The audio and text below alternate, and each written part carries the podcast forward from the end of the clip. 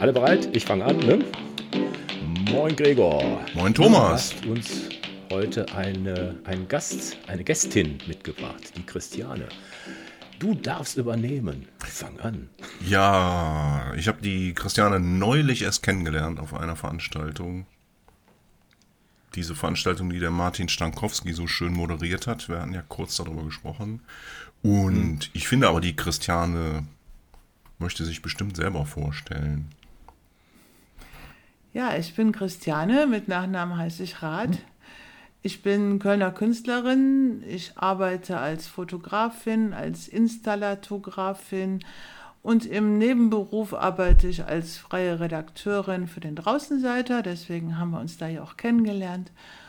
Und ich mache auch noch, ähm, ich führe einen Kunstverein in Köln und wir machen viele Projekte und da begegnen wir auch noch anderen Künstlern und Kunstströmungen, wie auch meinetwegen der Literatur. Ist also so ein relativ buntes Paket.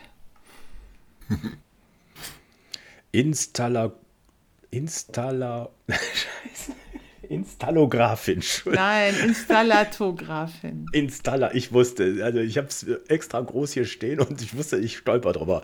So, jetzt sag mal erstmal, was das ist. Also ich bin, bin gestolpert, so wie ich jetzt gerade äh, verbal gestolpert bin.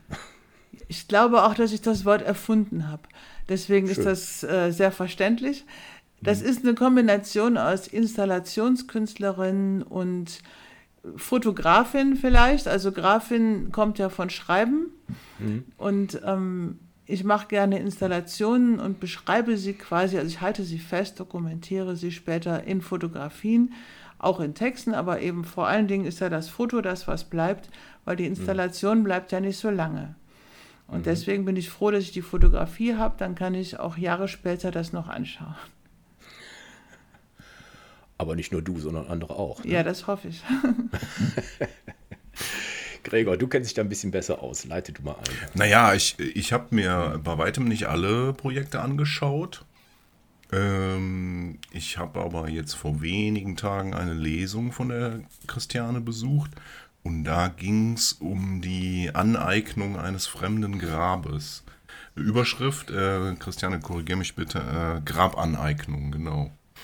Und dazu gibt es ein Buch und dazu gibt es natürlich auch eine fotografische Dokumentation. Und ja, wie gesagt, ich habe da die Lesung besucht und weiß jetzt über dieses Projekt zumindest sehr viel. Aber Christiane, vielleicht stellst du das Projekt den Hörern mal vor. Ja, das ist eins meiner neuesten Projekte. Das habe ich halt angeregt durch die Lockdown-Phase in der Covid-Zeit. Ähm, da konnte man ja nirgendwo hingehen. Da bin ich eben auf den Friedhof gegangen und ähm, habe mich um ein völlig verlassenes Grab gekümmert. Warum, weiß ich auch nicht genau. Ich glaube, ich fand es so traurig, dass da auf dem Grabstein unvergessen stand. Und mhm. das sah so vergessen aus, dieses Grab. Es war also ein Widerspruch, den ich irgendwie emotional bedrückend fand und deswegen wollte ich den auflösen. Und das ist halt dann auch ein bisschen in Richtung Installation gegangen. Zunächst habe ich da Unkraut gejätet dann habe ich mir viel äh, Gedanken gemacht über die Menschen, die da drin liegen oder auch nicht liegen, weil da fehlt auf jeden Fall eine Person auf dem Grabstein, die Mutter nämlich. Man mhm. findet einen Vater und einen Sohn vor, aber da fehlt die dritte Person. Und allein das hat mich auch in äh, sehr viel Gedanken gestürzt. Und ich habe halt das Grab mit der Zeit auch geschmückt, sprich, ich habe da kleine gefundene Blumen eingepflanzt und zum Schluss sogar am Ende Weihnachten habe ich mich dann tatsächlich getraut, einen Weihnachtsbaum da zu schmücken, denn da steht so, ein, so eine Tanne drauf, die habe ich dann mit meinem eigenen Weihnachtsschmuck schön weihnachtlich und im Schnee geschmückt und noch ein paar Geschenkpakete hingelegt, so dass das aussah wie ein richtiges kleines Weihnachtsidyll. Genau, und das ähm, habe ich natürlich auch alles dokumentiert mit der Fotografie. Da waren wir dann wieder dabei mit der Installation. Und gleichzeitig habe ich aber auch viele Texte geschrieben und auch mich alter Fotos bedient, die ich aus alten Fotoalben gefunden habe. Mhm. Was ähm, Hast du denn irgendwelche Veränderungen bemerkt? Also das, äh, man weiß ja, wenn man, ne, also äh, wenn ich meine Verwandten besuche, wenn ich da, sag mal, Grab, äh, wie heißt das, diese Töpfchen keine Ahnung, also Schmuck drauflege, ne? also diese Pflanzen, wie heißen diese Scheißdinger? Egal. Also Weißt Grenze meine? oder meinst Ja, du die, die, so diese, diese? Tonding, ja genau, Ja, sowas so. ähnliches, ne? Oder mal ne, so, so eine Blumenvase, da stellt man ja vielleicht auch mal was rein. Ähm, da merkt man ja, wenn, sagen wir, ein anderer Verwandter noch da gewesen ist. Ne? Mhm. Das sind die Verwelkten sind weg oder sowas, ne? Oder pf, keine Ahnung, der, der, der Hase hat darum gebuddelt. Ähm, hast du irgendwie gemerkt, dass du, dass da noch zusätzliche Personen da sind? Also die vielleicht gar nicht wussten, dass du da rumfuhrwerkst? Nein, im Gegenteil. Ich habe gemerkt, Okay. dass da niemand war. Okay. Also ich habe am Anfang noch ein bisschen Angst gehabt, dass das vielleicht doch ein Tabubruch ist, dass ich da Mhm. was tue, was vielleicht jemand anderen stört. Es hätte ja sein können, dass jemand kommt und sagt, was ist Mhm. Klar. Mhm. denn hier los? Wer vergreift sich an unserem Grab? Aber es war ganz eindeutig, dass niemals jemand gekommen ist. Und ich habe mich sehr gewundert, dass auch andere, also Nachbar, Grabbesucher, sich nicht an mir gestört haben. Ich habe da mit einem großen Stativ gestanden, teilweise mit einer Leiter. Und niemand hat auch nur gefragt, was machen Sie da eigentlich?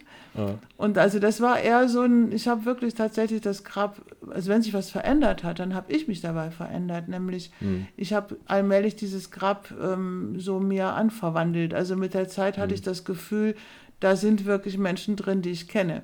Oder ich habe plötzlich gedacht, oh Mann, jetzt warst du drei Wochen nicht da, das wird jetzt aber mal Zeit. Ne? Also ich habe das fast so betrachtet, als wären meine eigenen Angehörigen da drin. Und das habe ich so ges- gespürt, dass ich da immer mehr mit verbandelt war. ist es denn, also na, gehen wir nochmal zum Anfang. Also ich gehe ja auch, ich gehe gern über Friedhöfe. Ne? Das ist so, so ein schöner Ort, es ist ähm, ruhig, es ist, ähm, ja, es zeigt unheimlich viel, was die Leute gemacht haben oder was andere denken, was denn da übrig bleiben soll oder erhalten bleiben soll. Wie ist dir das Grab? Also ich stelle mir das gerade so vor, ich weiß nicht, welcher Friedhof das jetzt ist. Also ich, ich kenne Melaten, der ist ja riesig groß. Da gibt es ja auch so manche Ecken, ne, die ein bisschen morbid sind oder da liegt mal ein Frosch rum oder ein Skelett oder all solche komischen Sachen. Ähm, wie, wie, wie ist dir das eigentlich ins Auge gefallen? Also äh, mir ist jetzt noch nicht so ja, dass ich gemerkt habe, huch, da, da ist jetzt gar nichts mehr. Da muss, muss ja so einen siebten Sinn gehabt haben, ne? dass du denkst, hups, da, das ist aber auffällig. Und dann nach dort den nächsten Schritt kommen wir jetzt erstmal dazu, wie, wie dir das ins Auge gesprungen ist oder dass das äh, ja so eine, so eine Beachtung gefunden hat. Naja, erstmal muss man sagen, Melaten ist auch ein sehr schöner Friedhof, da bin ich auch oft. Und auch da gibt es verwilderte Gräber. Aber dieser hier ist der Südfriedhof gewesen, den ich auch sehr schätze, weil erstmal ist er noch größer und noch ein bisschen interessanter. Der hat auch so verborgene Ecken. Da gibt es auch einen britischen Soldatenfriedhof, der ist dann britisches Gelände. Da merkt man sofort, dass da der Rasen besser geschnitten ist als auf dem Rest, wo, der, wo die Kölschen wieder mal ein bisschen nachlässig sind. Und also der ist sehr interessant, dieser Friedhof. Und ähm, deswegen, und er hat wunderschöne Bäume und deswegen gehe ich da auch in verschiedenen Jahreszeiten einfach so gern spazieren. Und auf dem Friedhof ist mir auch die Idee gekommen, schon 2016, am Grab einer ein, alleinstehenden Frau habe ich das zum ersten Mal gedacht. Was wäre denn, wenn ich das jetzt pflegen würde? Aber dann hat, hatte ich andere Dinge zu tun und habe das verschoben. Und was mich jetzt an diesem speziellen Grab ähm, so angezogen hat, das waren mehrere Aspekte. Erstmal der Name, Rausch. Ich finde Rausch einfach schon mal sehr sinnlich und sehr, ja, auch irgendwie ein bisschen Kölsch und Karnevalesk und so. Dann habe ich gesehen, dass Vater und Sohn den gleichen Namen trugen, aber Heinz und Heinzchen. Und das fand ich irgendwie auch rührend. Und dann natürlich, der Vater ist am 22.02.1922 geboren. Und diese Schnapszahl, die hat mir dann auch noch so gut gefallen, die passte wieder zu Rausch. Und dass der Sohn nur 17 geworden ist, das hat mich natürlich so speziell berührt. Also da habe ich so als Mutter von drei Söhnen gedacht, das war bestimmt nicht so schön, das war bestimmt schrecklich, dass man seinen Sohn verliert. Und alles zusammen gab dann so einen Cocktail, das ist jetzt die Grabstätte, mit der ich das machen möchte, was ich schon lange im Kopf hatte. Mhm. Ähm, Das, so ein bisschen plastischer wird das natürlich schon, wenn man sich die fotografische Dokumentation anguckt. ne? Also du hast ja, du hast ja ein Buch daraus gemacht, das heißt Unvergessen. Und da sind deine, deine inneren Gedanken dabei in Textform und natürlich die Bilder. Und dann sieht man halt, wie das Grab vorher ausgesehen hat, wie es in der, äh, zwischendurch ausgesehen hat. Ähm, ja, und ich habe, also ich habe bei der Lesung, habe ich so entdeckt, äh, die, die, die anwesenden Männer, die gingen eigentlich sofort in die Analyse. Also kann man das jetzt nicht googeln, äh, lebt, lebt die dazugehörige Mutter noch und so. Also wir waren eigentlich mhm. direkt in dieser äußeren Welt gefangen. Mhm. Und äh, in dem Buch, so wie ich das in der Lesung verstanden habe, geht es eigentlich mehr oder weniger um deine Gedanken. Was ist eigentlich mit dir passiert, als du diese Arbeit am Grab verrichtet hast? Also so habe ja, ich es zumindest sogar, verstanden. Ja. ja, da bist du auf dem richtigen Weg. Also dann beschreibe ich mal kurz. Ich habe natürlich als allererstes auch gegoogelt und bin aber so gar nicht fündig geworden. Und dann habe ich gemerkt, dass ich eigentlich darüber froh bin. Ich konnte nichts rausfinden. Das bedeutete für mich auch, da wird vielleicht auch niemand kommen und sich beschweren. Hm. Und äh, dann habe ich aufgehört, überhaupt darüber nachzudenken, was die Wahrheit sein könnte. Und was ich dann gemacht habe, das sind eben nicht nur meine persönlichen Geschichten da reinzuweben, sondern auch ganz viele Geschichten aus meinem privaten Umfeld, die ich zum Teil miteinander kombiniert und ein bisschen verändert habe. Und allmählich dachte ich mir so, wir haben doch alle ganz viele ähnliche Geschichten. Und darum geht es mir eigentlich. Am Ende dieses Buches hatte ich so das Gefühl, manchmal wissen wir, die wir so auf Individualismus getrimmt sind, gar nicht, wie ähnlich unsere Biografien so laufen. Und mhm. weil ich ja sehr, sehr gerne alte Fotoalben sammle, die man ja auf Trödelmärkten für ein Apfel und ein Ei kaufen kann, da sieht man ja immer dieselben Stereotypen Fotografien. Da sieht man das Baby im, in der Wiege, im Arm der Mama, vor dem ersten Weihnachtsbaum. Man sieht das Paar, man sieht äh, den ersten Schultag, man sieht äh, die Familie am Tisch bei einer größeren Feier. Und die sehen eigentlich immer ähnlich aus. Und da war mir mal passiert, dass ich eben so drei gleiche, also drei Fotoalben aus der gleichen Familie zufällig gekauft hatte. Und das habe ich beim Durchblättern dieser insgesamt zehn Alben dann bemerkt, dass da drei zusammengehören. Und dann habe ich allmählich ja, da brauchte ich das auch für ein Kunstprojekt und immer öfter habe ich dieses, diese Bücher durchgeguckt und allmählich kannte ich die Gesichter auch. Und dann wusste ich schon, auch das ist die Tante, die war ja bei der Hochzeit auch schon, jetzt haben wir ein paar Jahre später, jetzt ist sie bei der Einschulungsfeier und man konnte die wiedererkennen. Mhm. Und dann habe ich mir überlegt, was ist eigentlich mit meinen eigenen Verwandten? Welche von denen kenne ich überhaupt gut genug? Es gibt nur ganz wenige. Ne? Und wir haben auch irgendwelche weit entfernten Cousins dritten Grades und von denen weiß ich genauso wenig wie von diesen Menschen, die ich überhaupt nicht kenne. Also mhm. eigentlich weiß ich nichts. Und ich weiß auch nichts von meinen Urgroßeltern, außer mhm. winzig kleine Anekdoten, die sich dann bis zu mir gerettet haben. Ne? Mhm. Und wenn ich die nicht meinen Kindern weiter erzähle, dann verschwinden die ja auch wieder. Und das, das war eigentlich so das, was ich so bei dieser, ich hatte ja ein Jahr lang, habe ich ja an diesem Grab gearbeitet immer mal wieder, nicht, nicht jeden Tag natürlich. Und mhm. das ist mir das so als Quintessenz geblieben, dass wir eigentlich, wenn wir aus demselben Kulturraum kommen und in derselben Zeit leben, dass wir super viele Dinge gemeinsam haben. Mhm. Das sind ja dann alles nur diese ganz stillen Momente. Ne? Also du hast quasi die, die Stimme dazu assoziiert, sage ich jetzt mal. Ne? Also bei dem, bei dem fremden Fotoalben, die du da gekauft hast. Ne? Ähm, da kommt mir sofort dieser, ähm, dieser Mythos Vivian Meyer äh, so ein bisschen in den Sinn. Ne? Kennst du vielleicht, ne? die äh, ja auch, keine Ahnung, 10.000 von Bildern gemacht hat und die wurden bei einer Auktion, wurden die Filmrollen ersteigert und der Mensch, dieser, äh, wer ist der nochmal, äh, Warloff oder was, der, der, der das gemacht hat, hat ja einen Film draus gemacht, ähm, äh, Finding Vivian Meyer und hat dann auch, ist dann auch in die, nach Frankreich gegangen, wo die ursprünglich herkam, dass sie Kindermädchen war und das wurde alles mühsamst rekonstruiert, war auch nichts mit Google und sonst was zu finden, weil es einfach eine frühere Zeit war.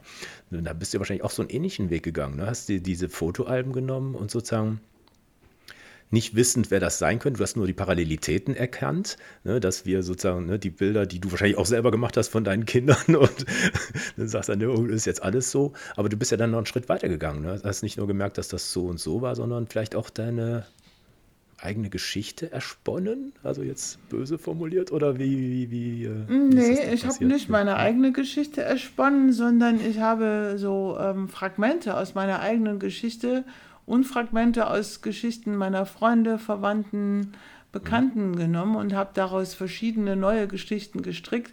und habe die quasi diesem Grab, diesem Grab, äh, wie soll ich sagen, den beerdigten Menschen dort unterstellt mhm. oder für möglich gehalten. Das heißt also, wenn mhm. jemand mit 17 stirbt, woran kann er denn gestorben sein? Und da habe ich mhm. mir, ich hatte jemanden, der an einem Motorradunfall gestorben ist in mhm. meiner Bekanntschaft. Ich hatte aber auch einen eigenen Bruder, der behindert war. Und aus diesem Umfeld von behinderten Menschen konnte ich auch sagen, viele kommen nicht in ein Erwachsenenalter.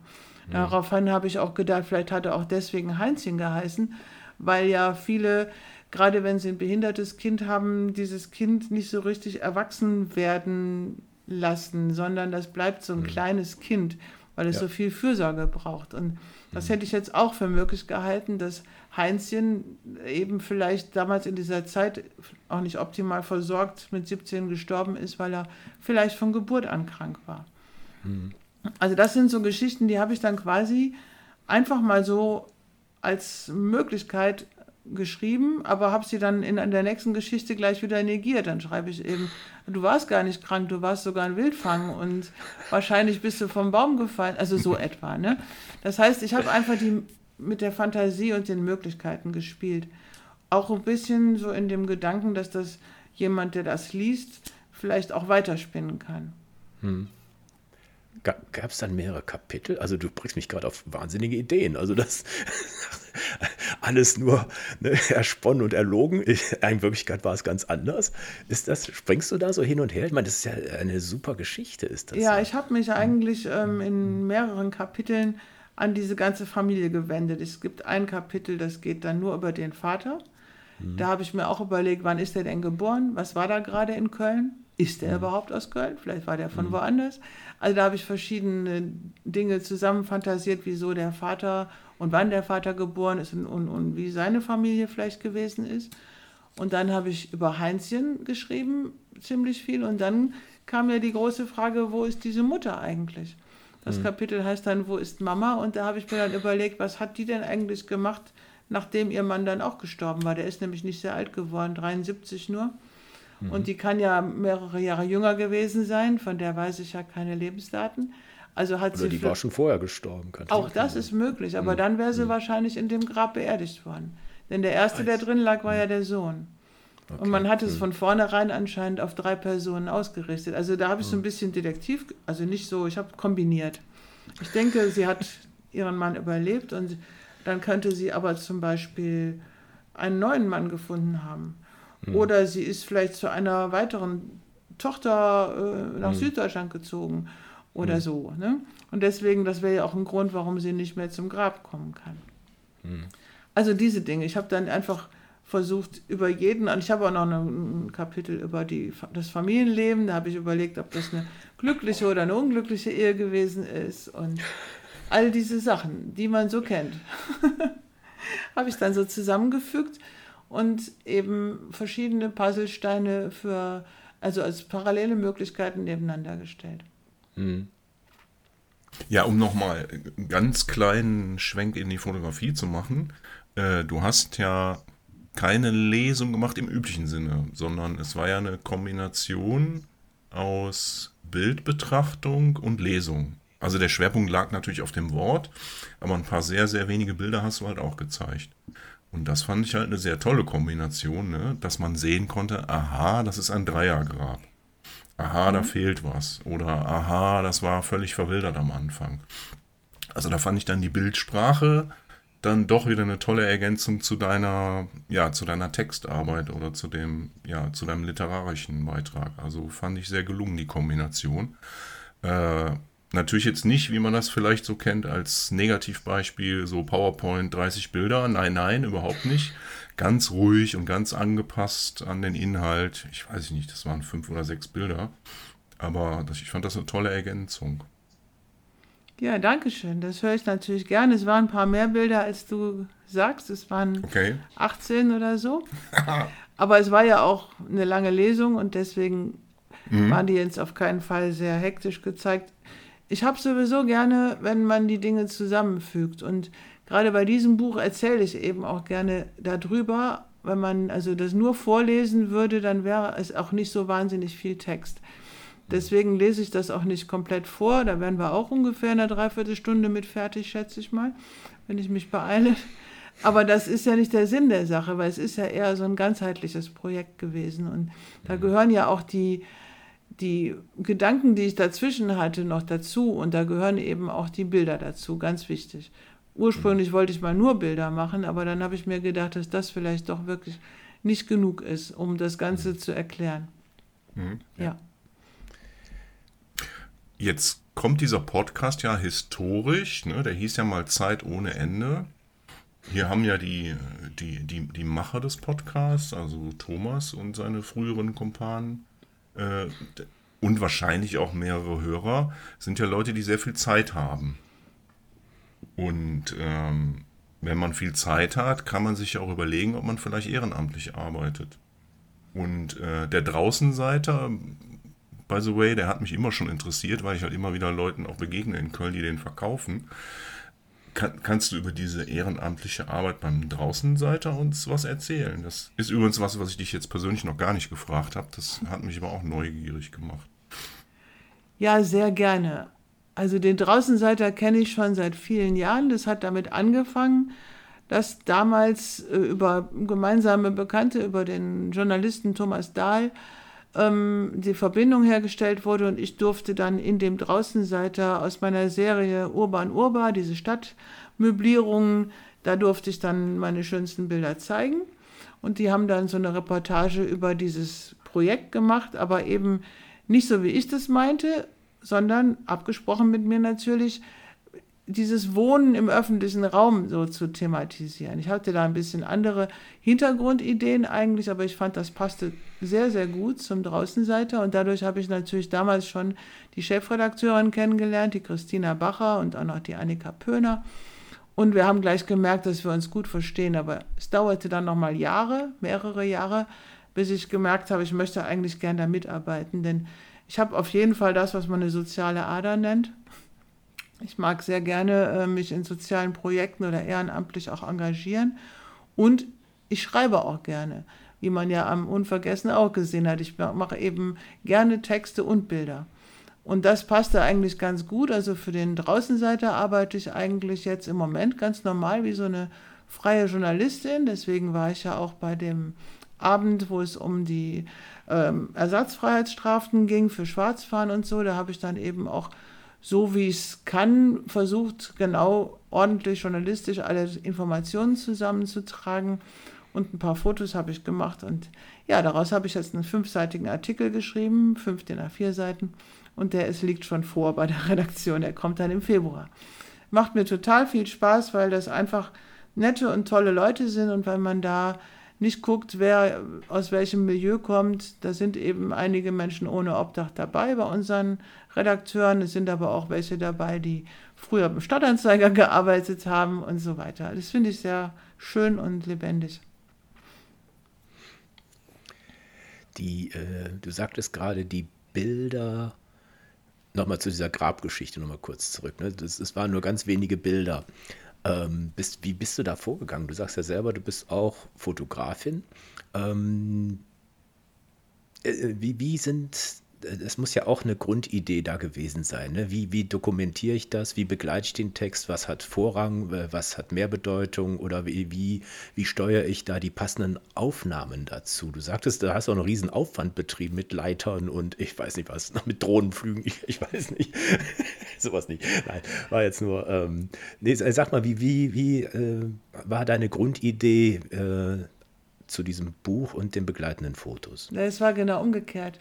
Okay. Ich habe nicht die Fotos zur Begleitung gemacht, sondern am Anfang war das ein reines Fotoprojekt als Idee. Okay. Hm. Hm. Ich wollte die Veränderungen Schritt für Schritt wie so Trickfilme ah. ähm, hm. fotografieren. Das heißt also, ich habe dann meinen Mann gebeten, die Gärtnerarbeiten zu übernehmen und ich stand dann mit Archiv, ach Quatsch, Stativ da und hm. habe dann eben ähm, jedes Stück, was er da rausgejätet hat, also diese Ach. großen Disteln und Brombeerzweige und was da war, immer wenn was raus war, wieder das nächste Foto von derselben mhm. Einstellung.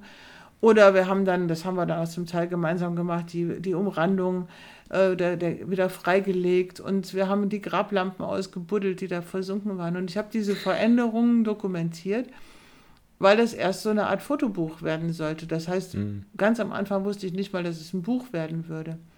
Mhm. Und als ich dann gemerkt habe, dass da viel mehr Gedankenarbeit drin ist und dass die Bilder, immer die gleichen Bilder von dem gleichen Grab, für einen Betrachter vielleicht doch nicht so wahnsinnig aufregend sind, da ist es dann, hat sich das Ganze so verändert. Und dann habe ich auch ja. angefangen, so Details zu fotografieren, damit auch wirklich schöne Bilder sind. Ich habe die mhm. einzelnen Erstpflanzen, die da waren, also diese Unkräuter, wie wir so sagen, die habe ich auch alle von einem Biologen bestimmen lassen und porträtiert. Mhm.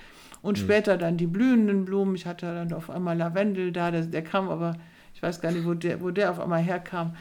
Und so, also da, da habe ich dann eben die Fotografien quasi am Ende wiederum der Idee angepasst, dass das jetzt ein Buch werden würde.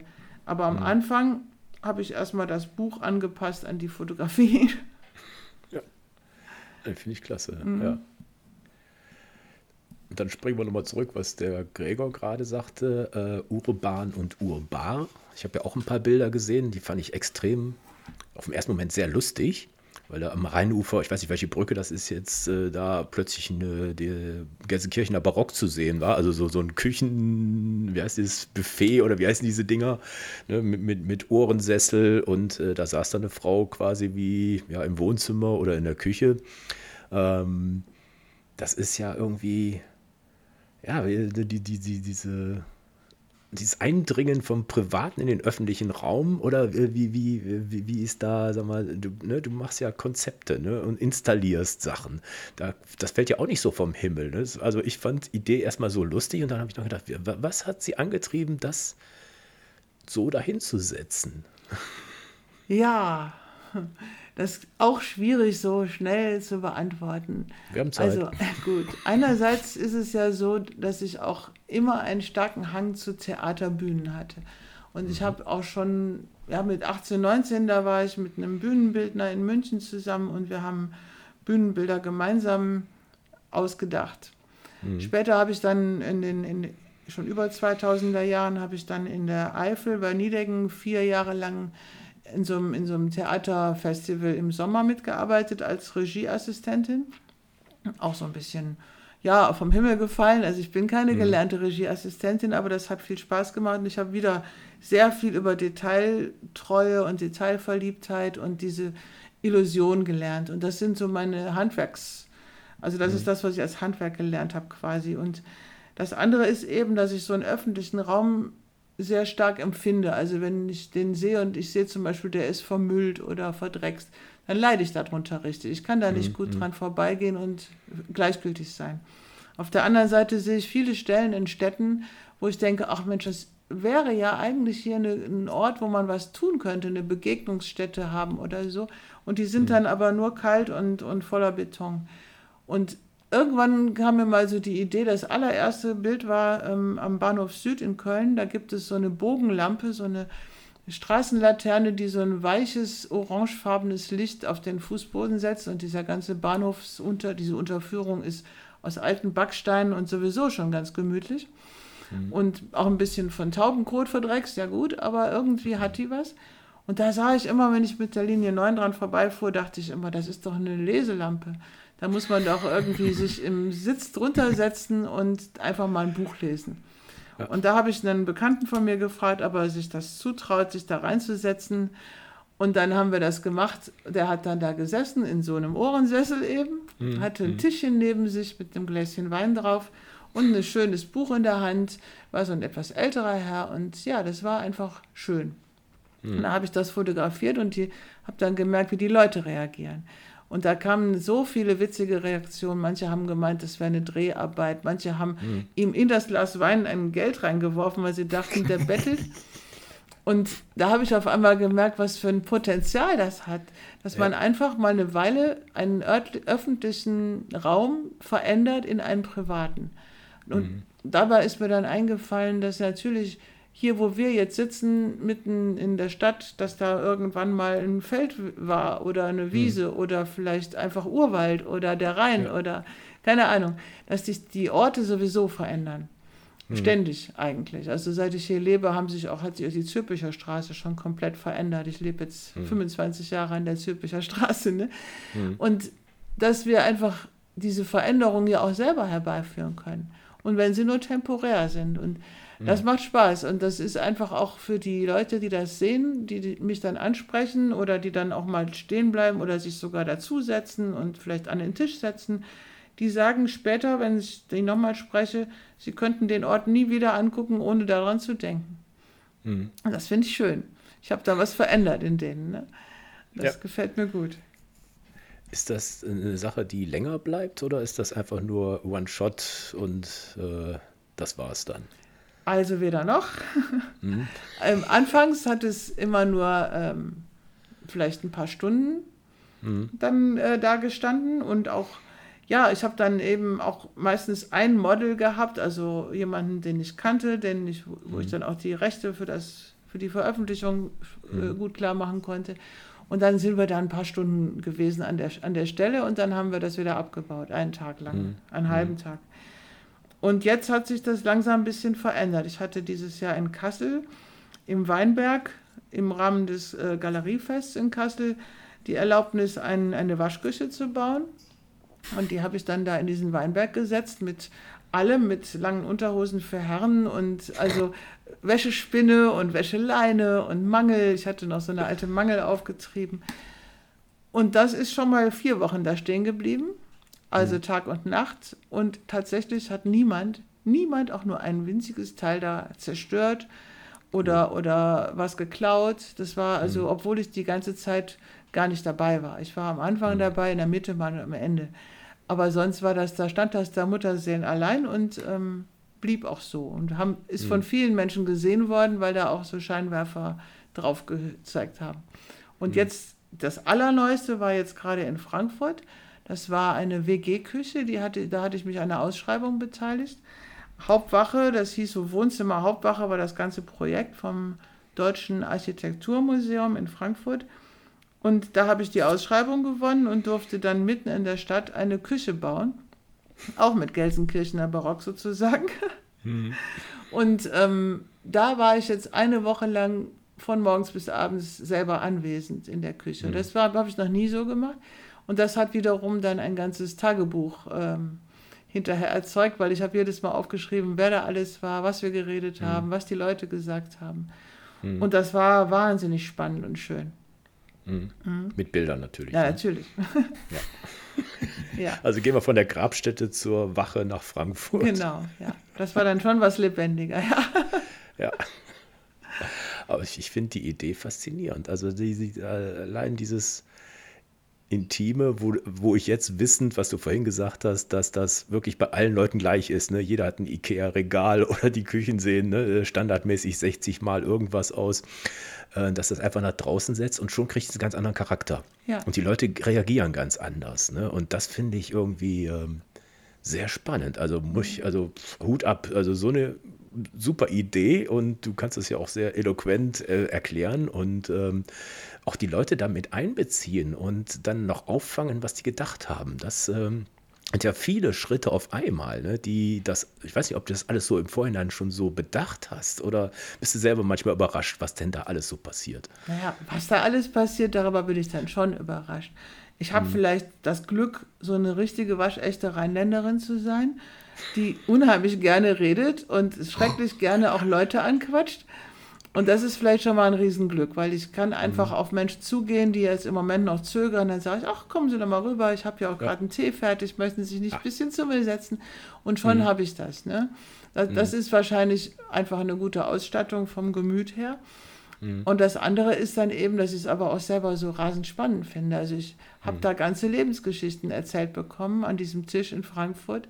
Da war also einer, der aus dem Tibet geflohen ist, der dann über, über Taiwan, über, ähm, nach, nach Kanada und der dann wiederum nochmal zurück nach Tibet, der hat mir seine Fluchtgeschichte erzählt und wie er dann im zweiten Anlauf nach Deutschland gekommen ist und dann jetzt in Frankfurt endgültig äh, Fuß gefasst hat und dort in einer Küche arbeitete. Und dann sagte er dann so, ja, das ist schon verrückt. Jetzt habe ich heute einen freien Tag und finde deine Küche hier so toll und schon wieder stehe ich in der Küche und trockne ab. Weil wir haben nämlich tatsächlich dann auch, wie es sich für eine WG-Küche gehört, auch mal zusammen gespült. Ne? Ja. Und das ging auch. Ich hatte so eine Schüssel da mit, mit Wasser, dann haben wir das gemacht. Und da, wir mhm. haben so einen Spaß gehabt. Ne? Das ist natürlich mhm. auch ein Glück, was die Menschen dann so dann einem herantragen. Da kann ich ja, ja. nicht vorher wissen. Ja, finde ich klasse. Mhm. Ähm, du sagtest, äh, ich habe hier dieses Statement von dir, ich, äh, die Fotografie sehe ich nicht als Medium zur Dokumentation von Realität, sondern zur Materialisierung meiner Fantasien. Ja, wir hatten gerade einen Podcast über Street Photography. Da darf ja nicht ein Millimeter verrückt werden, da darf nicht gekroppt werden und huiuiuiui. Ne? Ich sehe das ein bisschen lockerer. Ne? Ich sage, mein Gott, ne? wenn, wenn ich. Ähm, wie, wie, sieht das da aus, dass du Materialisierung heißt ja jetzt nicht, ich stelle jetzt äh, eine Küche ans Mainufer oder an Rhein oder sonst wohin, sondern äh, gehst du da noch weiter? Sag mal, das, ähm, nutzt du da technische Mittel oder Verfremdungen oder äh, ich weiß nicht. Was, was bedeutet für dich Materialisierung meiner Fantasien? Ja, das bedeutet, dass ich mir die Sachen vorher ausdenke. Meine Fantasie mhm sagt mir, an dem Ort wäre tatsächlich jetzt so ein schönes Doppelschlafzimmer was Tolles. Oder mhm. hier ganz in meiner Nähe habe ich so, ein, so, eine Ecke, die war immer so trostlos und da habe ich ja dann irgendwie so ein Weihnachtszimmer mir vorgestellt, also quasi mhm. imaginiert. Ich habe das schon vorher im Kopf. Mhm. Und was ich dann hinterher mache, ist nur die Details zusammentragen, okay. aufbauen und das fotografieren. Also mhm. ich persönlich bin, glaube ich, maximal weit entfernt von Street-Fotografie. Das kann ich mhm. gar ich schaffe das gar nicht. Also ich, ich würde gerne, ich finde manche Fotos ganz, ganz toll. Mhm. Aber ich kriege das einfach nicht, ähm, ich kriege mich nicht überwunden, Menschen zu fotografieren, die ich nicht vorher gefragt habe. Ich weiß, dass das aber nur dann die guten Fotos gibt. Man kann sie auch hinterher noch fragen, ob man es. Ich weiß mhm. das alles, aber das ist überhaupt nicht mein Ding. Ich komme mhm. mir dabei ganz komisch vor und das geht nicht. Genauso mhm. wenig wie ich ein Landschaftsfotograf bin das ist ja auch so ein, sowas, das langweilt mich zu Tode. Ne, die, obwohl das so wunderbare Aufnahmen sind. Aber ja. da, ich denke so, da gucke ich mir dann die Fotocommunities an und denke so, ja, okay, also das kann man jetzt, man kann die drei Zinnen irgendwie 500 Mal in verschiedenem Licht fotografieren, alles toll und das ist nicht meins. Ne? Ja. Ich will eben meine Bilder selber machen. Mhm. Nee, es ist ja, ist ja kein Drama. Also wäre wär, wär noch doller, wenn du alles könntest. Ne? Nein, ne? also das ist das auch nicht als Drama gemeint, ja. nur als Erklärung, wo ich so mich selber ja. verorte. Ja. Mhm. Aber das ist ja sehr nah an, so wie du das schilderst, ist ja eigentlich sehr nah dran an der Theaterarbeit. Das ist ja so eine, genau. sowas mhm. ähnliches wie eine Inszenierung. Ja, genau. ganz genau, das meine ich. Das habe ich ja eben auch mal gesagt dass ich mhm. auch mir selber ein Leben als Theater, ähm, ins, was weiß ich, als wahrscheinlich als Bühnenbildnerin hätte ich es mir vorstellen können. Mhm. Ne, das, also ich hatte immer schon so Ideen für Bühnenbilder und immer so Spaß daran, aber es hat sich nicht ergeben in meiner Biografie, dass ich da hingegangen wäre mhm. in die Richtung und deswegen, aber das, die Leidenschaft für Theater, die habe ich trotzdem und ich liebe es einfach, mir so Räume selber zu bauen. Mhm. Tut es dir dann weh, wenn du selber im Theater bist, wenn du da die Bühnenbilder siehst? Manchmal. nee, aber es gibt ja auch ganz tolle. Also ja, ja ich, ich, denke, dass ich da schon mehr drauf achte, als vielleicht manche ja. Menschen, die sich dann vor allen Dingen für die Inszenierung selbst, also für die mhm. Schauspieler, für die spezielle Interpretation eines Stoffes interessieren. Ich, mhm. ich persönlich gucke da schon ganz genau, wie arbeiten sie mit ihren Utensilien, was ist, ist die Requisite okay, ne? Und wie finde ich jetzt den Hintergrund? Hätte man da mehr machen sollen? Oder ist es toll, dass es so sparsam ist? Das denke ich, da mhm. denke ich viel drüber nach, ja.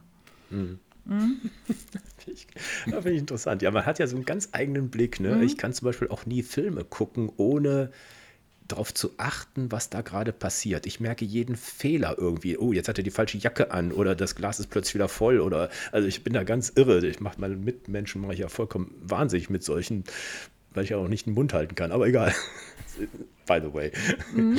ähm, was ich noch toll fand, ähm, waren deine Menschennester. Mhm. Also die, die finde ich allein als Idee schon. Ne? Also vielleicht kannst du ja mal kurz erklären. Das ist ja nicht ein Nest im was man sich jetzt so vorstellt, sondern riesengroß, ne? So mit, ne, wie man so sich so ein Vogelnest vorstellt und da noch ein Mensch reinpasst oder noch ein Ei oder ich weiß nicht was, ne? Ja, da passen sogar mehrere Menschen rein, wenn man möchte. Also die sind entstanden aus so einer Art Variante von der Urban Urban Serie. Ich wollte gerne so langsam in so ein bisschen, oh, was weiß ich, märchenhaftere Motive mal gehen, also noch ein bisschen fantasiereicher.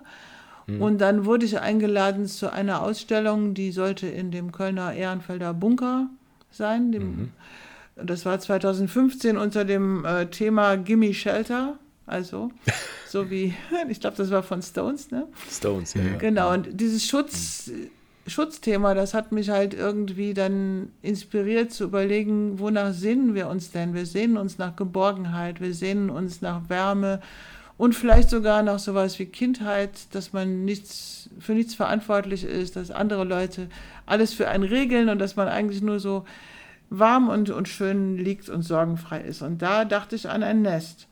Also, und auf einmal ist mir klar geworden, ich könnte ja mal versuchen, eins zu bauen, in das ein Mensch reinpasst. Und das erste habe ich dann bei uns im Garten gebaut. Und dann habe ich so gemerkt, dass man das noch verbessern kann und welche Äste besonders gut sind. Ich bin inzwischen Buchenfan und habe auch schon, ich glaube, neun Nester inzwischen gebaut. Die sind so groß wie, ja, wie soll ich sagen, die sind 2,80 Meter außen und 2,40 Meter oder 30 innen im Durchmesser. Und die werden eben verflochten miteinander, die Zweige, ohne dass irgendwas geknotet wird oder ge, mit Kordeln oder getackert wird. Das ist alles nur so, wie es ist, nur mit dem Holz. Und in die Mitte werfe ich dann immer Herbstlaub, also was ich so finde, schöne, schöne Blätter, dass das dann in der Mitte gut gepolstert ist. Und diese, diese Nester, die, das erste ist dann eben zuallererst am Breslauer Platz in der U-Bahn gewesen. Und weil das so eine sehr, sehr moderne und etwas mir zu kühle Architektur ist, da hatte ich so einen Platz gefunden, wo ich fand, da gehört ein Nest jetzt ganz ordentlich hin. Und damals habe ich ja auch dann mein, eine Person, die ich kannte, nämlich die Freundin meines Sohnes, da drin fotografiert. Und diese, mit diesen Bildern und auch einem neuen, schon wieder neu geflochtenen Nest habe ich dann im Bunker an der Ausstellung teilgenommen. Und dann habe ich gemerkt, dass dieses Nest unglaublich äh, Potenzial hat, auch an ganz vielen anderen Stellen zu stehen. Und immer, also dass die Menschen, die vorbeikommen, da unbedingt rein wollen. Das hat, hat mich wirklich gewundert, weil ich denke immer so, die Passanten sind eigentlich eher schüchtern und das stimmt gar nicht. Die fragen dann, manche schicken ihre Kinder, dürfen die mal da rein und dann auf einmal wollen die Erwachsenen auch und dann sind sie drin und dann sagen, ah, das riecht aber gut und oh, das ist toll und kommen gar nicht mehr raus. Und da habe ich dann angefangen, das Nest irgendwie doch immer weit, weiter wandern zu lassen. Ich habe erstmal immer Neues gebaut, das stand dann in der Lutherkirche im Innenhof zum Beispiel oder auf dem Schrottplatz Odonien war mal eins und dann durfte ich sie auch mal in richtige Galerien reinstellen, also dann in Berlin und in Basel haben sie dann mal in so einem Museumszusammenhang gestanden. Ja, und jetzt habe ich noch herausgefunden, dass man mit demselben Nest auch mehrere Orte bespielen kann. Das ist nämlich so festgeflochten, dass man das sogar auf einem Anhänger ähm, durch die Gegend fahren kann. Also dann, das habe ich dann dieses Jahr gemacht. Das habe ich dann Pop-up-Nest genannt. Da bin ich die ganzen Braunkohle-Tagebau da abgefahren und habe es auf die alte A4 gesetzt und solche Sachen. ja, genau. Also jetzt ist rein technisch, hast dich da äh, der Bionik bedient? Also wie tatsächlich Vögel das machen? Oder ist das jetzt, sag mal, mehr so eine Handhabung, dass das Ding auch einigermaßen stabil bleibt und nicht kaputt geht? Also Vögel machen das ganz unterschiedlich. Ich bin definitiv besser als Krähen. Die stecken das einfach irgendwie ineinander und es sieht wüst aus. Aber es gibt ja auch Vögel, die verkleben ihre Nester mit Lehm. Das habe ich bis heute noch nicht geschafft, wie das geht. Nee, ich habe, also eigentlich habe ich halt selber eine Technik äh, mir äh, ausgedacht. Das muss eben sehr biegsam sein, das Holz. Das sind eher so mm, dünnere Äste, dünn und lang, und die muss man so ineinander verflechten, drüber, drunter, drüber, drunter. So ein bisschen ist es eher vom, vom Häkeln, würde ich mal sagen, die Okay. Technik, als dass ich jetzt wirklich die Vögel gefragt hätte, weil die es so unterschiedlich machen. Mhm. Aber es ist wirklich erstaunlich stabil. Man kann das hochkant durch die Gegend tragen. Wahnsinn. Mhm. Ja, ich finde, das finde ich auch beeindruckende Bilder. Ne? Also das, und dieses Ei da drin, was ist, ist das wirklich ein Ei oder ist es einfach nur so ein großes Kissen? Nee, das war wirklich, also das war natürlich kein echtes Ei. Ich hatte da mal ja. versucht, selber ein Ei zu bauen aus diesem hm. Kaninchendraht mit Pappmaché. Das ist hat mir aber hm. nicht so befriedigend gelungen. Ich habe das Ei danach nie wieder verwendet. Das ist noch in, hm. in der Lutherkirche, sind dann okay. Kinder draufgesprungen, dann war es kaputt und dann habe ich gedacht, hm. geht auch ohne Ei. Ja. Ist besser ohne Ei. du Ei. ja, Zimmerman, du Ei. Ja. Der arme Hans Hüper. Ja, stimmt. Auch gerade mhm. gestorben. Gregor. Ähm, ich habe bei der Betrachtung deiner anderen Projekte, mit denen ich mich jetzt nicht so intensiv beschäftigt hatte, mich immer wieder mal so zwischendurch gefragt, sind die jetzt auch politisch gemeint? Also ich weiß ja, dass viel an deiner Arbeit politisch ist, aber ist das ist das im Rahmen von so einem Projekt, äh, ergibt sich das oder ist das direkt auch zielgerichtet mit einer politischen Aussage? Wie, das habe ich bei dir jetzt noch nicht so genau verstanden, eigentlich, wie du da arbeitest. Ja, ich habe äh, mir überlegt, ob ich politisch bin. Ich finde, man könnte besser sagen, sowas wie gesellschaftspolitisch oder engagiert. Also ich bin mhm. mit Sicherheit, ähm, möchte ich mit meiner Kunst was ich kann, es kann, ich kann mit La Polar gar nicht so richtig was anfangen. Also ich habe sehr selten, äh, empfinde ich Zufriedenheit, wenn ich einfach nur Schönheit produziere. Das kann ich auch machen, aber irgendwie denke ich dann, so what? Und ich möchte eigentlich tatsächlich immer gerne in meinem Gegenüber, also sagen wir mal Betrachter, ähm, Kunstinteressierten, möchte ich ganz gerne Prozesse in Gang setzen, Nachdenklichkeit oder ja, von mir aus auch Freude erregen, aber dass ich möchte gerne, dass jemand anfängt, sich mit der Sache auseinanderzusetzen. Und das ist jetzt auf keinen Fall parteipolitisch. Das hat manchmal ein bisschen, also das mit den öffentlichen Räumen, das hat dann eben schon so einen Aspekt, was machen wir mit unseren Städten, wem gehört die Stadt oder so. Aber es ist auch nicht so politisch in dem Sinne, also es ist nicht genau die gleiche Idee wie die Leute, die wem gehört die Stadt ähm, vertreten jetzt haben, sondern es ist mehr so ein, guck doch mal, das ist ja auch dein mhm. Stück öffentlicher Raum hier. Ne? Und mhm. also sowas. Oder dass ich eben versuche, diese, diese Wärme zwischen Menschen wieder herzustellen. Ich weiß, ich habe so viel gute Erfahrungen gemacht. Menschen sind tatsächlich ganz scharf drauf, irgendwie miteinander in Kontakt zu kommen. Die reden gerne miteinander, die erzählen gerne ihre Geschichten und die sind auch ähm, in der Lage, sich untereinander dann an meiner Installation kennenzulernen. Und das mhm. möchte ich herbeiführen zum Beispiel. Ja, und deswegen, also ich würde nicht sagen, dass ich so richtig politische Kunst mache, aber engagierte Kunst, das schon. Mhm. Mhm. Ja. Ja, dein Urgedanke ist das, was jeder Künstler eigentlich erreichen möchte, ne? für sich selber und äh, eine Reaktion bei dem Gegenüber auslösen. Ne? Und da, viele Sachen sind ja jetzt nicht schwer zu verstehen, ne? aber es sind viele Interpretationsmöglichkeiten und das finde ich irgendwie äh, faszinierend. Ne? Gerade dieses Nest. Ne? Also ich habe jetzt gerade im, im Kopf hier die Firma Nestlé. Ne? Hat ja auch das Motiv des Nestes. Ne? Also auch mit, selbst mit dem Vogel obendrauf. Ne? Ja, ich weiß, Gregor kriegt jetzt die Krise, eine ganz böse Firma. Aber das war ja auch der Ursprungsgedanke. Ne? Das Nest von allem. Die, die Firma gibt es ja schon seit ewigen Zeiten. Ne? Die sind dann auch mal so entsprungen. Ne? Und äh, das, was sie heute machen, ist natürlich was anderes. Aber ich, ich fand es trotzdem interessant. Du hast mir dann schon fast die Frage beantwortet, die ich hatte. Ne? Was ist dein Warum? Was motiviert dich und was inspiriert dich? Das war ja jetzt schon so ein bisschen, klang das ja schon alles mit drin, ne? was du gerade gesagt hast. Ja, ich ne? denke schon. Also dieses, hm. ja, vielleicht empfinde ich unsere heutige Welt oft als zu individuell. Das hatte ich, glaube ich, am Anfang hm. schon mal gesagt, dass jeder so dauernd darauf äh, hingewiesen wird, ich rede jetzt von unserer Zivilisation in Deutschland oder so, mhm. nicht von, von anderen Ländern, ähm, dass es so ganz wichtig ist, sich selbst zu optimieren, ganz mhm. individuell seine eigenen Vorlieben zu kennen, seinen speziellen ja. Joghurt, sein spezielles Müsli mhm. sich selbst zusammenzustellen. Dieses, finde ich, das macht eigentlich eher, das, es isoliert die Menschen voneinander. Und auch mhm. dazu kommt meinetwegen unsere Medienlandschaft, wo früher also ich bin ja auch nicht die Jüngste. Früher hat ja dann zum Beispiel am Montagmorgen jeder über den Sonntagabend-Krimi gesprochen, weil mhm. ganz viele Leute kan hatten den gesehen. Und ja. heute guckt jeder irgendwas anderes in irgendwelchen Medien und man hat gar keine gemeinschaftlichen, einfachen Gesprächsthemen mehr. Oder mhm. so. Also jetzt mal so krass gesagt. Ne? Und ich möchte eigentlich ganz gerne genau das Gegenteil. Ich möchte gerne, dass wir in Gemeinschaften leben, dass wir irgendwie Dinge zusammentun. Mhm.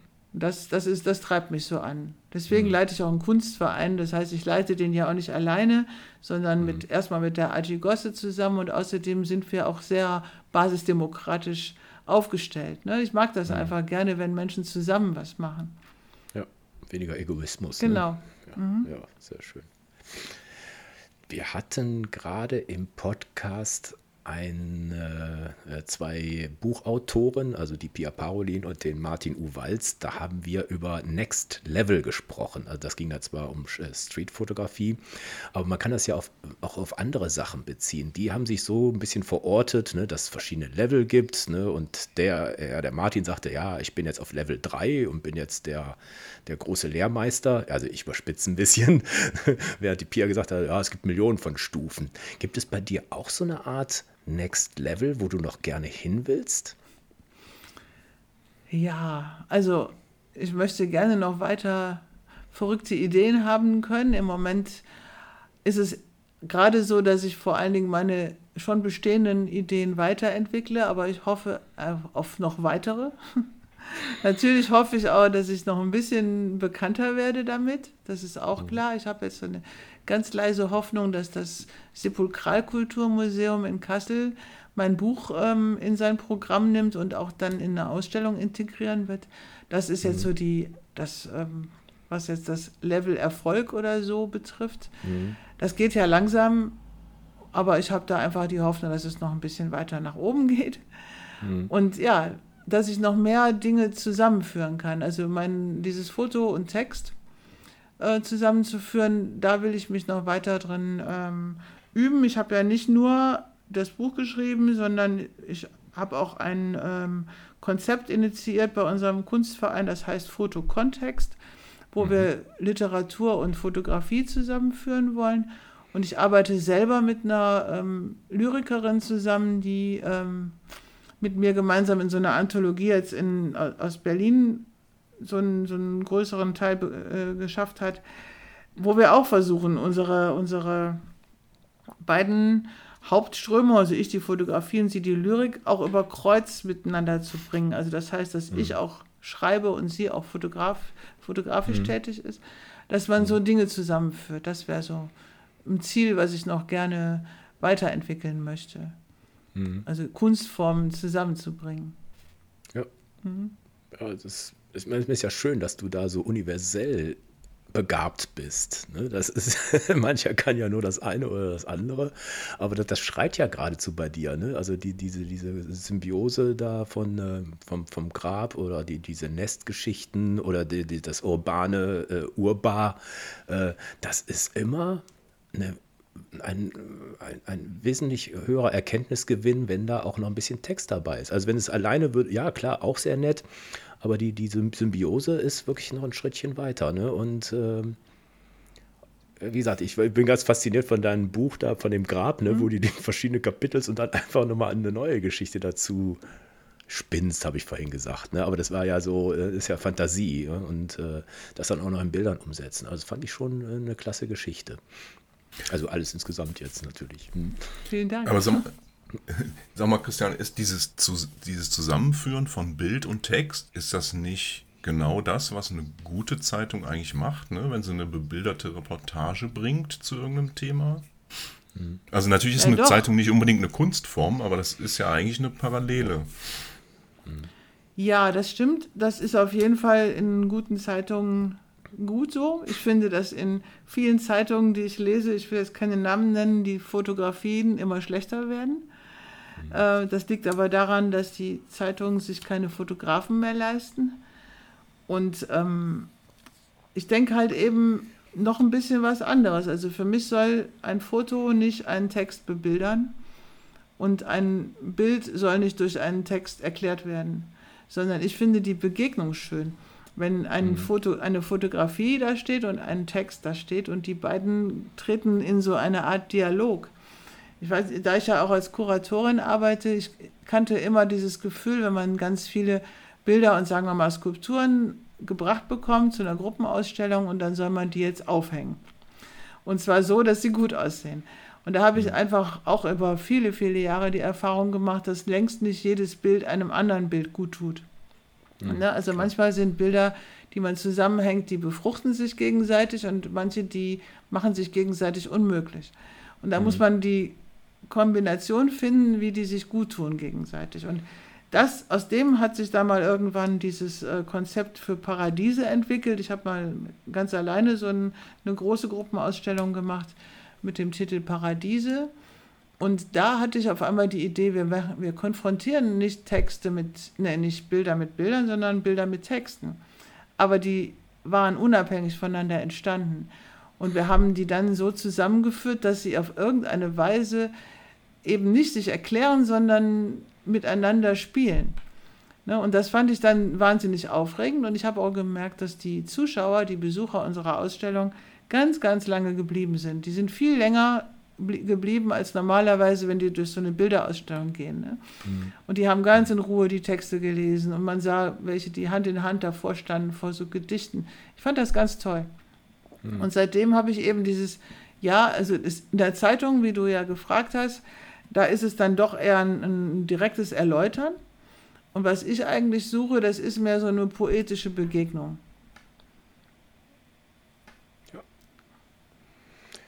Sehr schön. Gregor, hast du noch was? Nein, ich finde das, ich finde, ich bin so ein bisschen überfordert jetzt, weil das so vielseitig ist, ne? Weil du in so hm. vielen mhm. Disziplinen unterwegs ja. bist, die, die manchmal miteinander verwebst, ne? So ähnlich wie die Äste von so einem Nest. Äh, manche Sachen sind für mich halt auch einfach Neuland. Und bei anderen Sachen habe ich mich halt hobbymäßig auch mit beschäftigt. Also ich finde das halt schon mhm. faszinierend, wie du, der du das ja, äh, ja über lange Zeit machst und dann doch, äh, wie soll ich sagen, professionell oder Haupt oder du bringst große Teile deiner Zeit damit. Äh, ja, das ist so ein Kosmos, äh, ja, da gibt es eigentlich noch tausend Fragen zu. ähm, ja, vielleicht die Frage, wie du es unter einen Hut bringst, aber das ist halt, glaube ich, einfach nur, weil du, ja, weil du halt so in deinem Kopf künstlerisch denkst, äh, wie, wie zum Beispiel ich das halt nicht tue. Ne? Ich habe halt mein, mein, mein Ding ist halt die, die Bildsprache und ich komme da zunächst mal nicht drüber hinaus. Ne? Deswegen stehe ich jetzt so ein bisschen vorm, vor sowas Größerem, was ich noch nicht so richtig äh, ja, wo ich noch nicht so richtig mit umgehen kann. Deswegen ist es mir auch, fällt es mir jetzt auch wirklich schwer, da eine Frage zuzustellen, außer halt zu sagen, hm, ganz schön beeindruckend, wie du das miteinander verflechtest. So. Vielleicht kannst du ja dir auch einen Roman oder Lyrik oder Gedichtband einfach mal nehmen und einfach mal ein paar Bilder dazu machen. Also jetzt nicht einfach rausgehen, dann suchen, sondern dir Gedanken machen und das dann bebildern. Ja, das kann ich also mir vorstellen, ja. sowas, an sowas arbeiten wir gerade. Genau, wir arbeiten aber auch noch an noch merkwürdigeren Formaten. Also gerade mit Patricia äh, versuchen wir gerade dreidimensionale Poesie zu machen. Das heißt, also tatsächlich poetische Fragmente auf, in ein dreidimensionales ähm, Gebilde wie so eine Skulptur reinzubringen, das dann wieder zu fotografieren und ne, also dass man dann so mehrere Schichten übereinander bringt das geht langsam ins Abstrakte. Ich bin mal gespannt, wo wir damit rauskommen am Ende. Aber das ist halt wahnsinnig spannend. Ähm, ich glaube, das liegt bei mir daran, dass ich schon als kleines Mädchen unbedingt Astrid Lindgren werden wollte. Das, das war so ungefähr bei meiner Einschulung. Da habe ich dann wollte ich eigentlich Schriftstellerin werden, auf jeden Fall. Mhm. Und deswegen, ich hatte immer einen riesengroßen Bezug zum Wort. Und die Fotografie, die hat bei mir mit 13, 14 angefangen. Ne? Und mhm. gemalt habe ich dann auch noch in der Zeit. Und das, also dieses ständige Durcheinander habe ich auch eine ganze Zeit lang gar nicht gut gefunden, weil ich dachte so, mein Gott, du musst dich mal auf irgendwas konzentrieren, das geht doch nicht, mhm. entscheide mhm. dich mal. Und eigentlich so richtig zugelassen habe ich das erst vor ein paar Jahren, als ich meine neue Website gemacht habe und gedacht habe, wie soll man dieses ganze Chaos nur ordnen? Das ist ja Wahnsinn. Und da ist mir aufgefallen, dass das eigentlich alles zusammengehört. Dass das mhm. gar nicht zu trennen ist und dass ich gar nicht irgendwas unterdrücken muss. Also zum Beispiel diese, diese Lust am Schreiben und am Wort, Ich habe mein, mein Studium verleugnet. Ich bin, ich habe promoviert in Romanistik. Also das mhm. heißt, ich habe schon immer sehr stark ähm, mich auch an Literatur erfreut und mich aber auch mit Linguistik beschäftigt. Ich liebe mhm. Sprache. Ich, ich, spreche auch mehrere Sprachen. Und mhm. warum soll man das unterdrücken, habe ich auf einmal überlegt. Und seitdem mhm. ich das kapiert habe, seitdem komme ich eigentlich auch mit meiner eigenen künstlerischen Entwicklung besser klar, weil ich auf einmal merke, ich bin eben so ein Puzzle aus den mhm. allen diesen Dingen. Aus dem Theater, aus der Fotografie, aus dem Schreiben, der Poesie, das kommt alles zusammen. Mhm. Gibt es da noch jemanden wie du da draußen? ich hoffe nicht.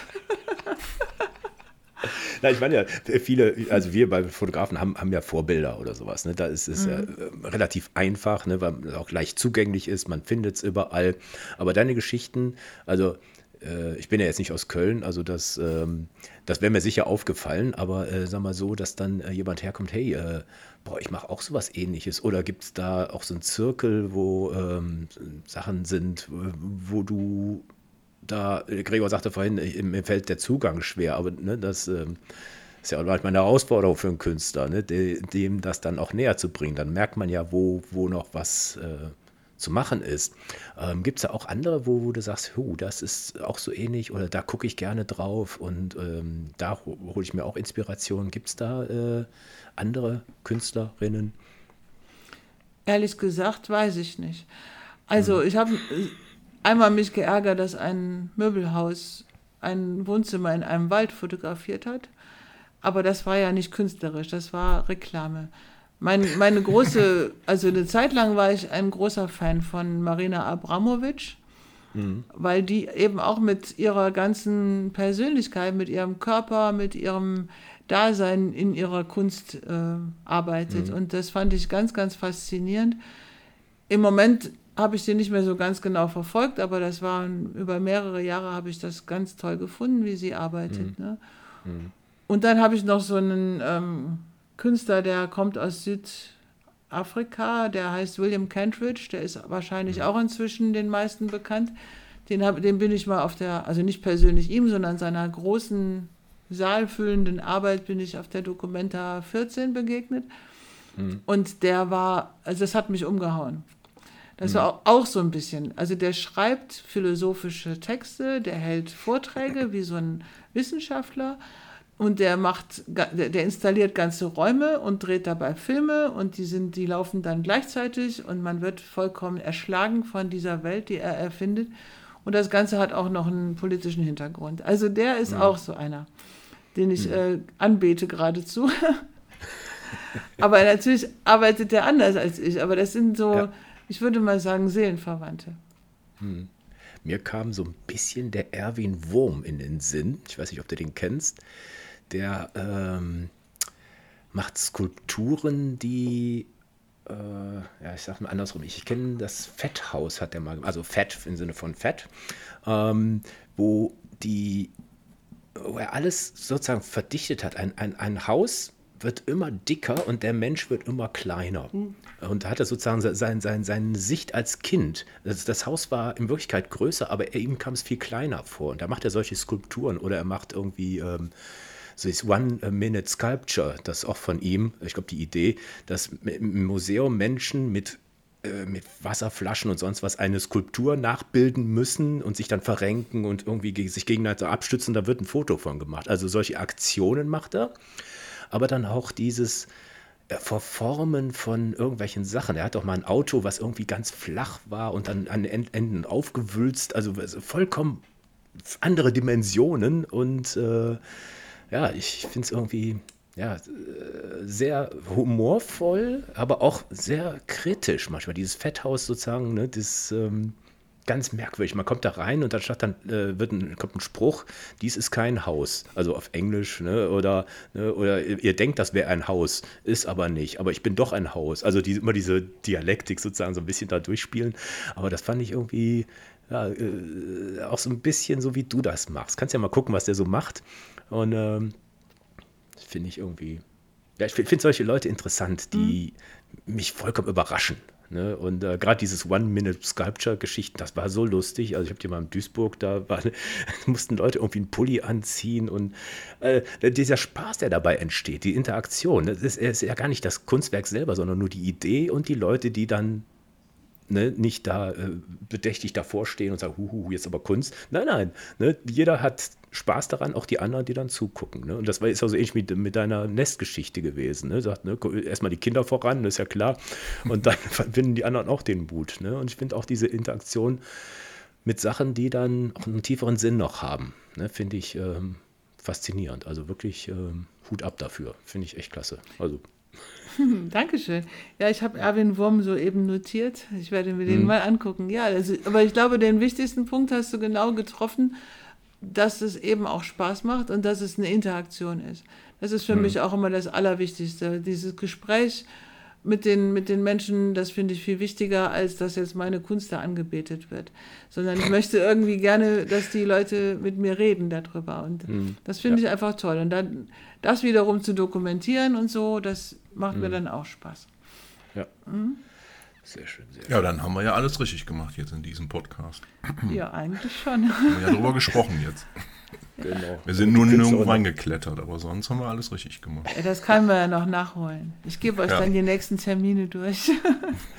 Ist das jetzt gerade noch irgendwo was Aktuelles installiert? Nee, im Moment Oder? ist Gott sei Dank mal alles abgebaut. Ich arbeite okay. jetzt gerade daran, meine Website wieder aufzufrischen mit den Dingen, die ich in 22 gemacht habe, weil da kam ich hm. vor lauter allen möglichen Terminen überhaupt nicht dazu. Und das nächste, was jetzt passieren wird, das ist dann, ähm, ich glaube im Februar, da werde ich in Darmstadt ein Nest bauen. Ja, ja. sehr schön. Also insofern, es geht weiter. Sehr gut. Liegt das irgendwo rum oder nee, muss es noch neu Das wird also. immer neu aus dem Wald gesucht. Ah, ich weiß inzwischen, wo viele Buchen stehen, weil die, die hm. Buchen sind die allerbesten dafür. Ne? Also es, es gibt ja. noch Fragmente von einem Nest, das ist jetzt schon über ein Jahr, steht das in einem Park in Köln. Im, wie heißt er denn noch? Ach, ich weiß gerade nicht, wie der heißt. Der ist jedenfalls da, wo das in der Nähe von dem Süd, von der südlichen Ausgangsautobahn äh, da. Mhm. Und da, da, sieht man dann halt, wie es so langsam aber sicher immer kleiner wird, dieses Nest. Aber ja, kaputt ja. gemacht hat es auch keiner. Das ja. steht da unter Bäumen. Und ansonsten, ja, dann muss ich mir da neu ran. Ja, aber ich finde ja lustig, da ist ja auch noch eine Brücke zu deiner Lyrik, denn die Buchstaben kommt ja auch von der Buche. Die kommen ne? von der Buche, ja, ich oh. weiß. Wie sind wir doch heute gut? ich habe aber überlegt, gerade könnte ja auch vielleicht sein, dass ein frisch gebautes Nest besser riecht. Weil du sagtest ja mal, dass die Leute auch den Geruch mögen, wenn sie drin liegen. Ja, mhm. auf jeden Fall. Also die, die ich da wiederverwendet habe, die habe ich ja alle in einem einzigen Tag wiederverwendet. Die habe ich jetzt nicht wochenlang irgendwo stehen gelassen. So. Also das habe ich auch erst einmal gemacht, dass ich ein Nest an einem Tag an fünf Stationen aufgebaut habe. Oha. Das war das Pop-up-Nest. mhm. Sehr schön. Ja, wunderbar. Mensch, dann haben wir ja so ein richtig tolle Folge gehabt. Also viel, noch viel vielseitiger, als ich gedacht habe. du sprudelst ja geradezu. Und äh, nee, fand ich richtig, richtig toll. Ich hätte noch ein paar andere Sachen, aber. Ähm, Machen eine Fortsetzung eines Tages. ja, genau. Ne? So, so, so, ein Live-Event. Dann machen wir einen Podcast aus irgendwoher. Nee, fand ich ja. klasse. Sehr schön, dass du dabei warst. Und ähm, beim nächsten Mal haben wir tatsächlich unsere 300. Folge. Verflogen. Herzlichen Glückwunsch. Ja, danke, danke, danke. ja, Christiane, Dann, äh, vielen Dank ne, für, ja. für, die, ja, für das weit, weit diversifizierte, vielfältige an Kunst, was du so treibst. Dann kann man als mhm. nur Fotograf nur den Hut vorziehen, ja. Ja. ja, aber du machst sehr schöne Fotos, lieber Gregor, die habe ich mir auch schon angeguckt und ich möchte euch danken, dass ich dabei sein durfte. Sehr schön. Dankeschön. Ach, müssen, müssen wir noch sagen, alles Gute im neuen Jahr, weil die erscheint Silvester, die Folge. Dann darf man es ja noch einmal sagen, danach mir ist das vollkommen piepe, weil es nur ein Tag im Jahr ist, aber egal. Also alles Gute, guten Rutsch und tralala und alles Gute. Wir sehen uns. Ne? Bis dann. Tschüss. Tschüss. Tschüss. So, jetzt nicht stoppen. War da noch irgendwas? Haben wir noch Haben was wir vergessen? Was vergessen? Ich weiß nicht, wir könnten noch eine Stunde reden. Ne? Ja, das stimmt. Ich fand nur deine äh, Verschwörungsgeschichten, müssen wir jetzt nicht thematisieren, weil ich musste nur so schmunzeln, weil ich habe auch mal einen Beitrag gemacht zum Aus dem Aluhut gezaubert, hieß das. Mhm. Echt? Jetzt hier im Podcast oder? Nee, früher in meinen Blogfolgen. Ach so, okay. Keine Als Ahnung. textuell unterwegs Nein, nein, nee, nee, tatsächlich. Ist eine Podcast-Folge. Ist eine 164 ist eine Podcast-Folge. Okay. Da habe ich mächtig Ärger gekriegt. Also in meiner Verwandtschaft, da gibt es nämlich äh, einige Anhänger und ähm, ah. da ist ein bisschen Schweigen im Walde jetzt. ja.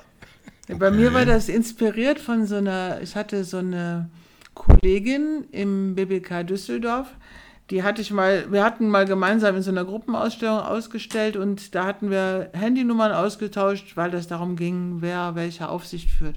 Ich war also nicht mhm. mit ihr befreundet und auch nicht sonst wie bekannt, aber irgendwann ähm, hat man bei WhatsApp Status von ihr immer so etwas Merkwürdigkeiten gesehen. Ne? Okay. Also die hatte mhm. dann gerade am Anfang der Pandemie so diesen, wie hießen denn die da alle, diese, diese merkwürdigen Ärzte, die da so gesagt haben, das wäre alles Quatsch. Mm. Dirk, Je mm. Dirk Jepsen oder wie? Oder mm. wie der Ken heißt. Jepsen. Ken, Ken, Ken, Ken Jepsen. Jepsen. Und hier der Bug, die wahrscheinlich dann. Ne? Also da waren so ein paar und ich habe mich gewundert. Ich, ich gucke ja Status schon mal gerne an, was die anderen Leute so schreiben. Und irgendwann habe ich dann geschrieben, warum, warum machst du das? Was mm. treibt dich an? Und daraus hat sich dann so eine längere Geschichte ergeben. Das war die einzige in meinem ganzen Bekanntenkreis, die solche Sachen geglaubt und gedacht und auch noch verbreitet hat. Ne? Und da habe ich so mhm. gerochen, dass mich das vielleicht mal interessiert, weil es die, mein einziger Zugang ist zu so einer Welt. Und da mhm. habe ich mit ihr diskutiert auch. Wir haben auch manchmal so Sprachnachrichten und je nachdem, was ich gesagt hatte, hat die mich wüst beschimpft. Die hat mir ein komplett verdorrtes Gehirn und, und so. Ich wäre ja mhm. eine ganz gute Künstlerin, aber leider wäre ich vollkommen Panne ne, im Kopf und so. Im Mainstream versunken. Die hat wahnsinnig mich beleidigt auch. Ne? Und mhm. ich habe dann immer darauf geachtet, dass ich sie nicht beleidige im Zurückantworten, mhm. ja. sondern irgendwann habe ich dann auch mal so ganz interessiert gefragt, woher sie denn diese ganzen Informationen hat. Und da hat sie sich total mhm. gefreut und hat mir ja. jede Menge Adressen gegeben wo ich dann also auch noch nachgucken sollte und so. Und sie schrieb sogar, sie hätte jetzt Gänsehaut, weil sie dachte, sie hätte mich jetzt so weit. Ne? Mm, ja, ja, und ich habe das mitgespielt, bis ich dann irgendwann wieder, wieder andersrum mich gedreht habe. Und von der mm. habe ich halt ganz viele solche Infos bekommen, quasi, wo ich mich mm. da weiter. Und daraus habe ich dann dieses Kunstprojekt gemacht mit den von mir erfundenen äh, Verschwörungstheorien und so weiter. Ne? Da habe ich ja dann total das einfach nur veräppelt, aber es ist ja leider doch ernster, als man so denkt, ne? Ja. ja. Mhm. Es ist wiederum, also das ist jetzt schon wieder zwei Jahre her, dass ich das gemacht habe mhm. und ich, heute hätte ich schon wieder andere Gedanken dazu. Also ich würde das, glaube ich, nicht mehr so ins Lächerliche ziehen, sondern schon irgendwie doch heftiger dagegen ja. Mhm. halten müssen. Mhm. mhm. Ja. Ich habe mal eine Doku gesehen darüber, wie QN entstanden ist. Da gibt es ja mehrere Theorien drüber, aber eine Theorie ist, dass es genau so entstanden ist, dass Leute einfach aus Kreativität oder Spaß oder auch so ein bisschen mhm. Wille zur Verarschung das aus der mhm. Taufe gehoben haben und sich so viel Böses nicht dabei gedacht haben und dass oh ja. es dann sich verselbstständigt hat. Ne? Oh so, wenn das auf die entsprechenden Gehirne trifft, ne? man muss ja schon mhm. das Gehirn dafür haben, jetzt so ja. in solche Welten zu versinken. Mhm. Ja, das, also es könnte sein, dass es ein schiefgegangenes Experiment ist. Mhm. Das wäre natürlich eine gute Theorie schlecht. eigentlich. Bitte? Ja. ja, aber das wäre schlecht, wenn das mit meinen Sachen ausginge. Das würde ich mir nicht, nicht gerne haben. Aber das, nee. möglich ist das. Möglich ist das. Oh, ja. Wenn man alles nachdenken müsste, was daraus folgen könnte, da wird man ja wahnsinnig. Ja. Ne? Also das, so viel Fantasie. Ja, hast, glaube ich, noch nicht mal du. Also, also ich glaube, das einzig Beruhigende zu dem Thema ist, dass die Historiker halt sagen, dass das eigentlich sowas ähnliches wie normal ist, dass während einer Pandemie diese Phänomene halt einfach auftreten. Das ist hm. ja wiederkehrend so, ne? Hm, ja. So, und dann hat man wenigstens eine Erklärung dafür.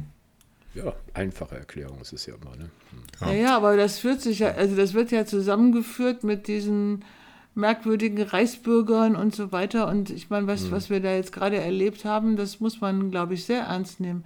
Stellt euch, mhm. stellt euch mal vor, die haben so viel Waffen und wenn mhm. du da plötzlich von so einem Mensch da bedroht wirst, also mhm. da stehen wir dann alle ziemlich unvorbereitet vor dieser Katastrophe. Ne?